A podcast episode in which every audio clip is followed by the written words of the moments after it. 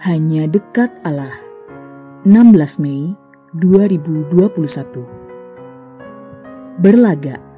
Amsal 25 ayat 6 hingga 7. Jangan berlagak di hadapan raja atau berdiri di tempat para pembesar.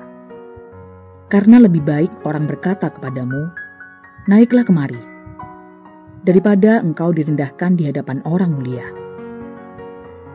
Dalam Alkitab BIMK tertera, bila menghadap raja, hendaklah rendah hati. Jangan berlagak orang yang berkedudukan tinggi. Lebih baik dipersilakan naik ke tempat yang lebih terhormat daripada disuruh memberi tempatmu kepada orang yang lebih berpangkat. Amsal ini mengingatkan pentingnya kerendahan hati. Tentu saja seseorang boleh bangga jika diundang datang ke istana. Namun tak perlu menyombongkan diri sebab dia hanya undangan. Dan karena itu, perlu menjaga tingkah lakunya dengan sebaik-baiknya. Yesus orang Nazaret pun pernah memberikan nasihat. Kalau seorang mengundang engkau ke pesta perkawinan, janganlah duduk di tempat kehormatan.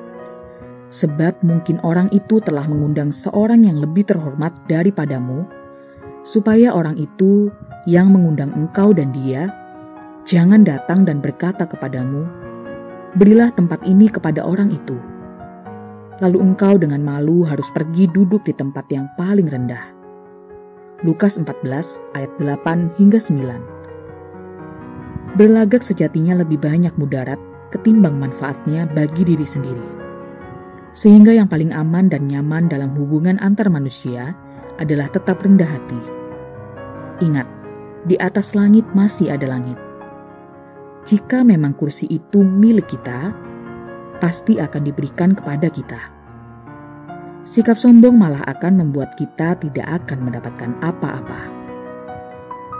Salam semangat dari kami, literatur perkantas nasional, sahabat Anda bertumbuh.